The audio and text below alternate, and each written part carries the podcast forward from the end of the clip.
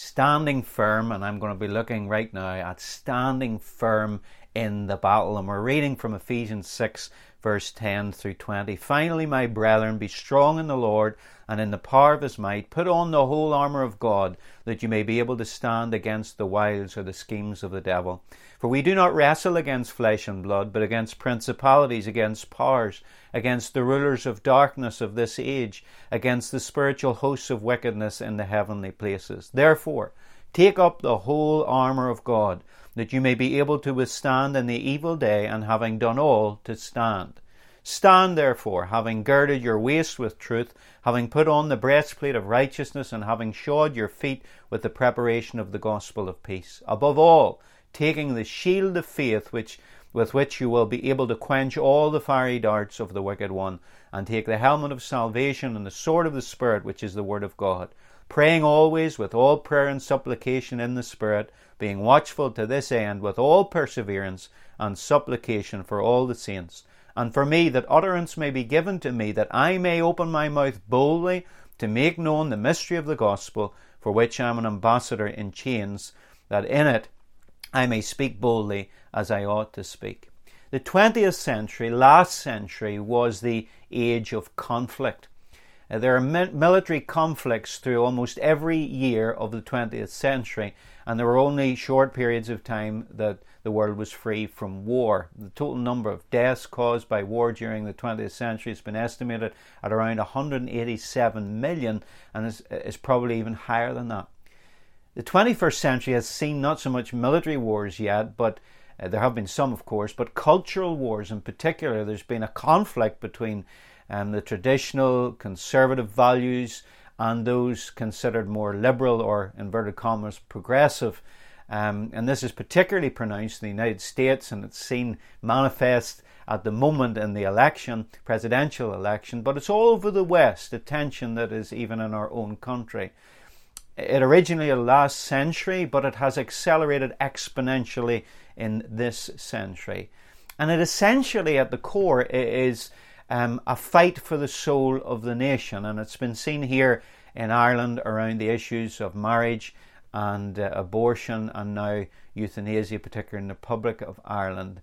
And so there is pressure to conform to what is seen as a more liberal, progressive outlook on life. Then there's also been a moral war.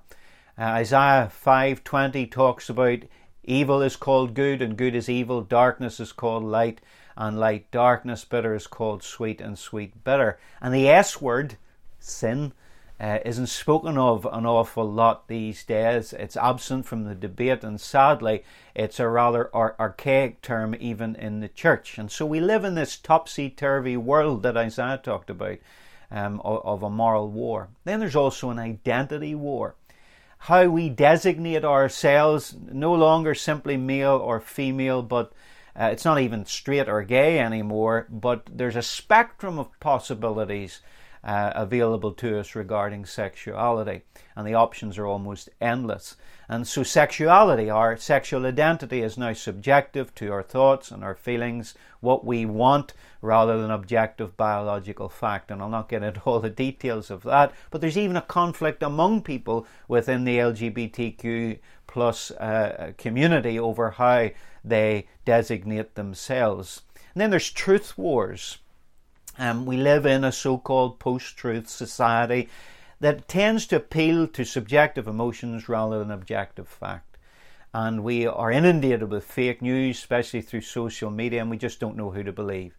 There is relative truth. Even Oprah Winfrey, accepting her Golden Globe in her speech, talked about your truth, personal truth, relative to your experience rather than absolute fact for all. And one commentator responded to that, there is no such a thing as your truth, there is the truth and your opinion. But sadly, our opinions have become conflated with the truth. So we live in a time of utter confusion. Are you feeling that, man? Are you feeling that in your personal life, in your family, in your workplace? How can we actually talk about right and wrong if truth is subjective? There's no such a thing as true or lie any longer. And one philosopher put it like this: we're all in the same playing field, but we're all playing by different rules so that we can't have reasonable debate. And that's why people, when we proclaim the gospel today and the truth of the scriptures, they have no ears to hear. They're blinded. This is a totally disorientating environment that we find ourselves in. Now, the response of many Christians to this is just to bury their head in the sand. And their attitude is that as long as my life, my family is okay, I'm not going to get involved. Live and let live. The problem is, guys, that this war is now coming to our doorsteps. It's coming to your workplace. It's coming to your family and your church. This battle, this scheme of the enemy, is now displaying its true colours. It is a fascist conform or comply intolerance. And what is prevalent in the big picture around us in society is now being reflected in the personal pressure that people feel in their own lives to compromise, to change their once held Christian traditional views, to change their attitudes and beliefs around these issues. And many who profess to be Christians now not only feel marginalised in society, but they feel on the back foot personally. They feel like Jehoshaphat when he said, "There's a great multitude coming against us and we don't know what to do." You feel like that? Well, how do we make sense of this? Well, it makes perfect sense, guys. Here's why. Because the Bible tells us that actually this is more real than some of the religious illusion that we've been living in for years. Because we are at war. The Bible says we've always been at war and we're presently at war, and the war is not going to die down until Jesus comes and rules and reigns on the earth. So what can we do? I'm going to give you several things here today so that you can stand firm in the battle. One, recognize we're in a battle. Don't be in denial and don't succumb to the passivity that often pervades the church. In blissful ignorance, we lie back and ignore it all. We need to realize we're in a bloody war. And the devourer of souls, our enemy the devil, wants to take our flesh and the flesh of our children. Chapter 5 of Ephesians and verse 14, it says, quoting another scripture, Isaiah, "Awake you who sleep and arise from the dead, and Christ will give you light." We need to waken up. There is a war on. But we need to understand that it's primarily a spiritual war. And this is often where the church makes mistakes today. We wrestle not with flesh and blood, Ephesians here says in verse 12 of chapter 6, but all these spiritual entities. And this war may exhibit itself as a military conflict or a political debate or a culture war or political correctness or sexual revolution or some kind of spiritual confusion. But ultimately, these are only symptoms and manifestations of a deeper dynamic. There are more hidden machinations. This is a spiritual fight. At the core, it is a spiritual battle. Politics is not wrong, and some are called to the political realm, but it's not the answer, because this is a spiritual battle. The legal system must at times be utilised to defend freedoms and against the advance of evil, I grant you that, but it's not the answer, because this is a spiritual battle. Apologetics and reason have their place, but this is not where the battle is fought and won. This is not an intellectual battle. No one was ever argued out of the kingdom of darkness into the kingdom of light. It is a spiritual battle for the souls of humankind. And so we need to fight fire with fire. Spiritual fire with spiritual fire. We need to turn up the fire of God's Holy Spirit in our lives. Now, I know at times it's very overwhelming, and I feel it too. There's times I can't listen to the media, certain talk shows in particular, because I get frustrated at the agenda that often they have, and also even some Christians that ring in and speak on behalf of the church. Sometimes it's cringeworthy and does my head in too. But what are we meant to do? Well, one, recognize we're in a battle, but two, start fighting the real enemy. We are not wrestling with people. We're not wrestling with politicians. We're not wrestling with governments, but we are wrestling, verse 12 says, chapter 6, against principalities, against powers, against the spiritual entities behind some of these particular propaganda drives. So let's not make it personal about people or individuals. And this is where we've lost the battle, church, at times, because people have perceived us as angry. Rather than the church militant, we come across as the church belligerent. And people have felt that we hate them. And that's drastically awful. It's tragic because we don't reject people, or at least we ought not to. We ought not to judge people.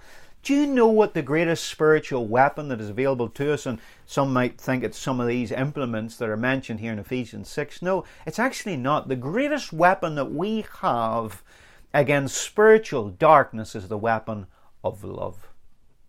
In Colossians 2 verse 15 it says that at the cross Jesus spoiled principalities and powers. He made a show of them openly, triumphing over them in his cross. And so the greatest act of love, Jesus dying on the cross, also disarmed principalities and powers. And it's still love that disarms darkness today.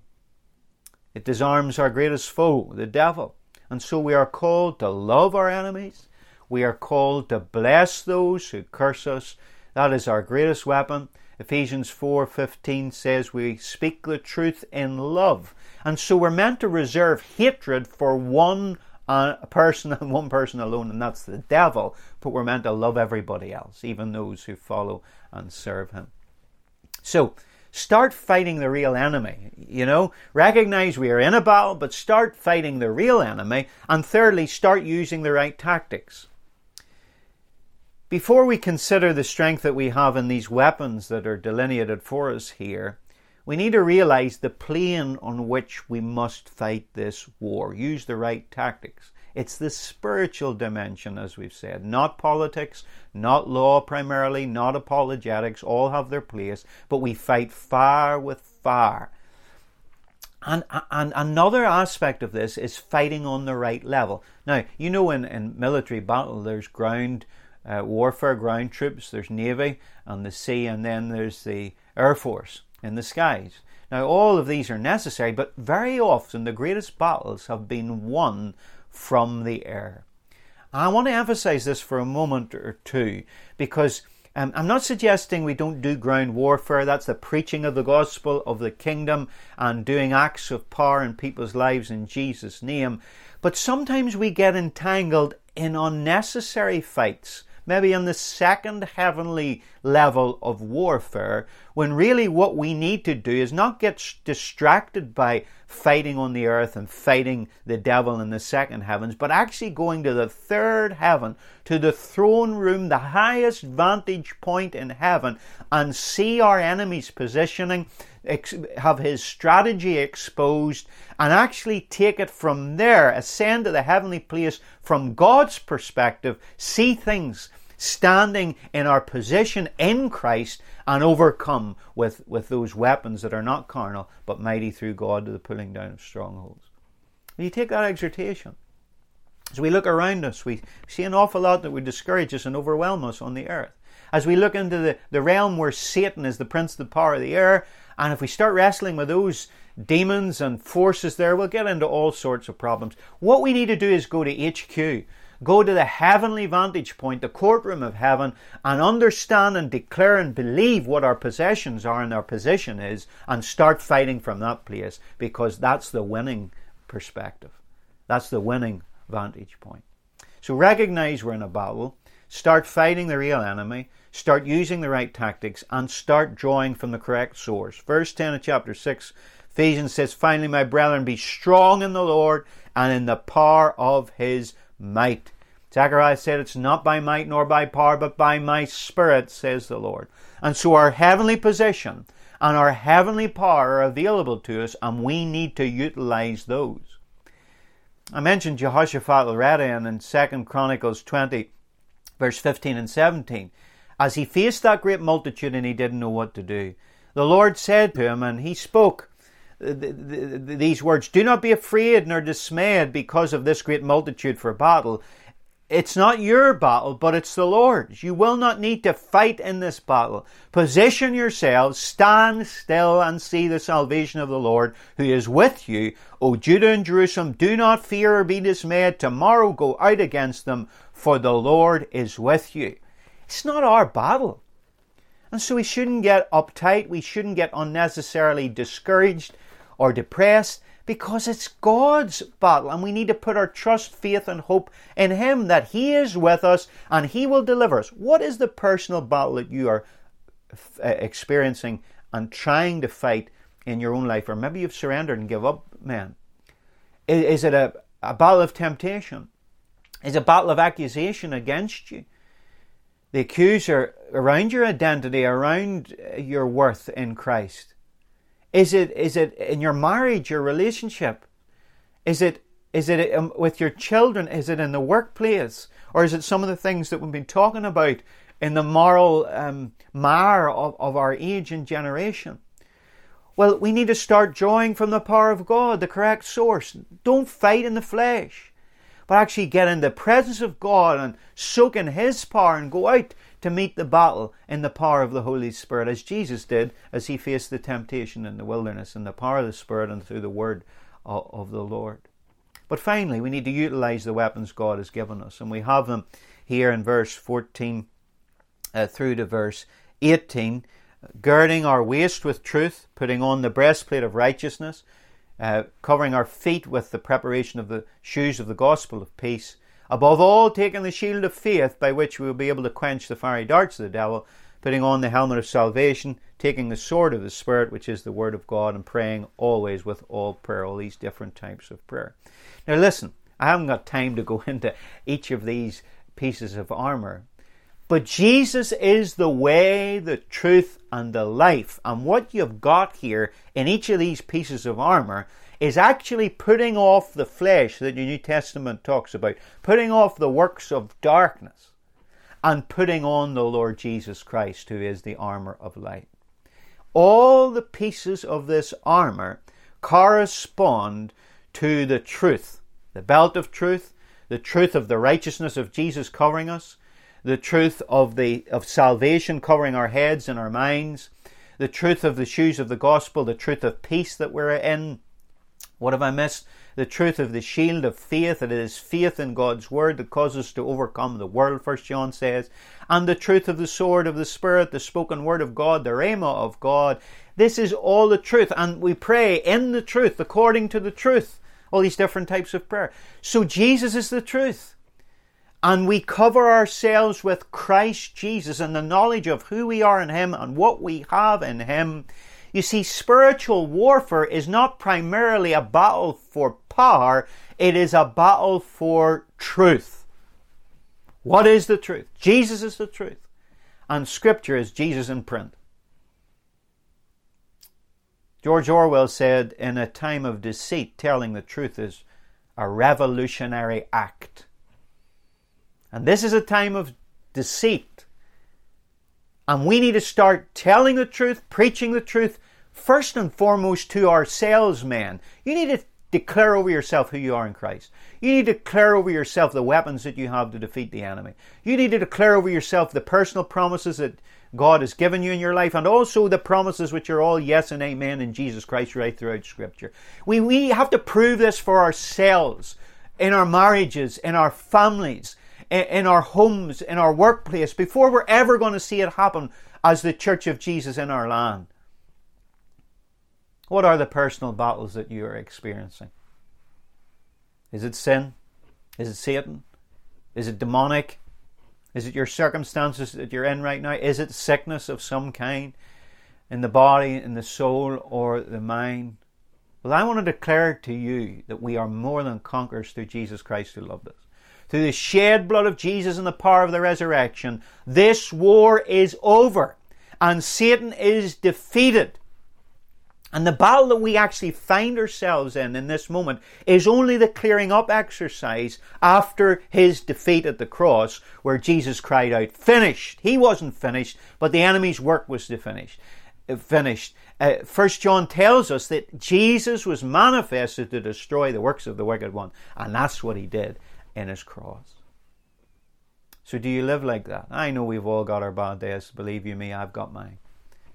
But when we are faced with the battle, whatever the battle might be, individually, in our homes and in the church, how are we going to stand? How are we going to fight? Are we going to stand firm? That's what this scripture says. Be strong in the Lord and in the power of his might. Later on it says, being able to withstand in the evil day and having done all to stand. This is what we need, men. We need to quit you like men and be strong. Be like men. Men of God. And stand in the strength of the Lord. Take the weapons that he's given us and fight the way he's taught us to fight. And fight the true enemy. D-Day took place on June the 6th, 1944. And it was on that day that the Allied forces invaded Europe, crossing the English Channel and landing on the beaches of Normandy. It was the largest amphibious assault in world history, as air, land and sea forces sought to turn the tide of World War II by getting a foothold in Europe. And by the end of that day, 160,000 American, British and Canadian troops had landed along a 50-mile stretch of the French coast. The fatality estimates range from 2,500 to 5,000. It was a costly victory, but it was a victory nonetheless. And in fact, it could be said that World War II was won on D-Day. It was the decisive battle of the war.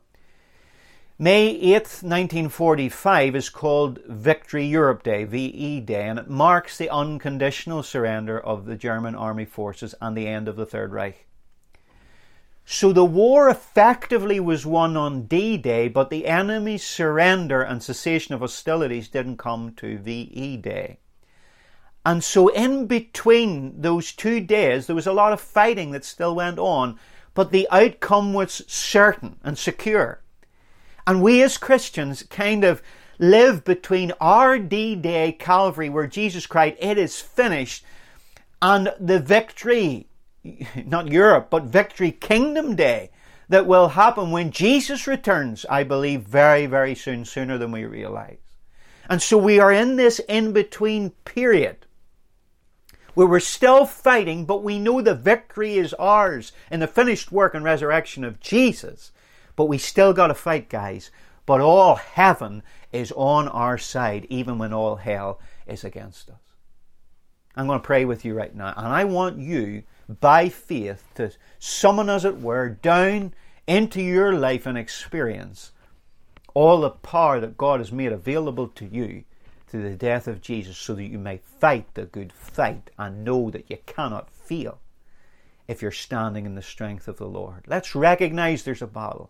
Let's start fighting the real enemy. Let's start using the right tactics. Let's draw on the correct source, and let's utilize the weapons that God has given us in the victory that he has won in Jesus.